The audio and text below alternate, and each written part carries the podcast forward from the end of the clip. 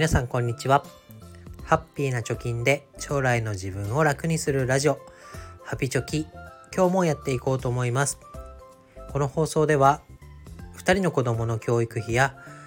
時代の変化に対応するお金として10年かけて貯金ゼロから1000万円を貯めるということを目標に発信をしております。これから投資を始める人や始めて間もない方に向けて有益な情報をお届けしております。ということで今日は現金を持ってなくて焦りましたというテーマで話していきたいと思います。まあ雑談っぽくなるんですけどお聞きください。えっ、ー、とですね昨日からですねまあ、とある地方都市に仕事で出張に来ております。まあ、地方都市って言ってもですね新幹線が止まる場所で、まあ、その新幹線がね止まる駅の近くにホテルを取って移動してるんですけど現金がなくて焦ったという経験を昨日と今日で3回しました。で何かというとお昼ご飯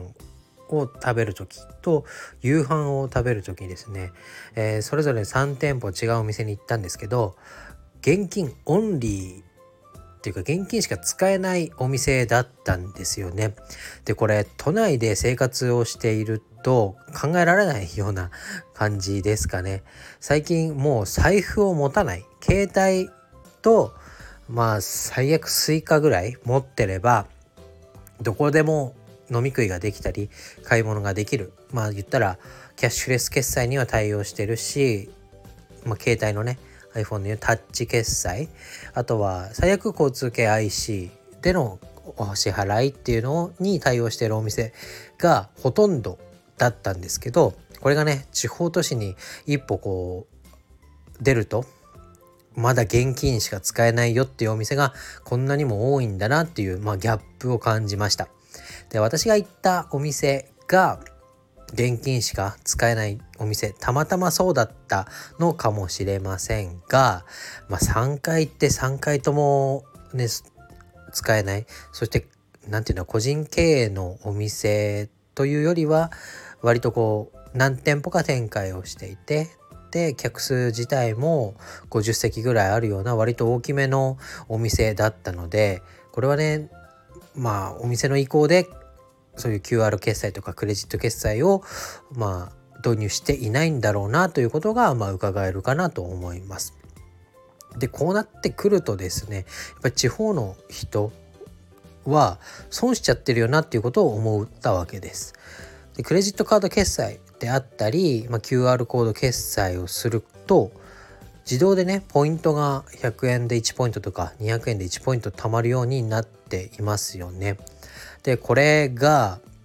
毎日のねお金を払うタイミングで、えー、都内とか、まあ、都内近郊の場合は積み重なって、まあ、ちっちゃなポイントですけど、えー、塵も積もればということで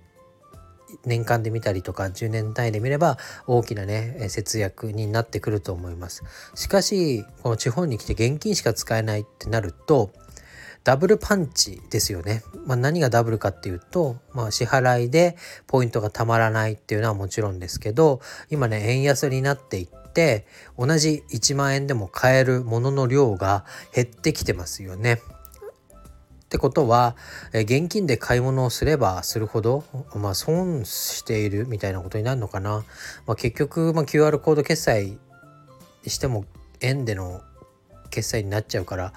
まあ、変わんないかもしれませんけどただそのそこで得られるポイントであったりなんだろう QR コードを使うこと使える店であればクーポンがそのポイントサイトによって、ね、発行されたりとかそういった恩恵が受けられるのが地方だと受けられないっていうことでなんか格差が広がっていくよなっていうことを思いました。でなのでね、まあ、教訓としては携帯1個で買い物できないんだぞということ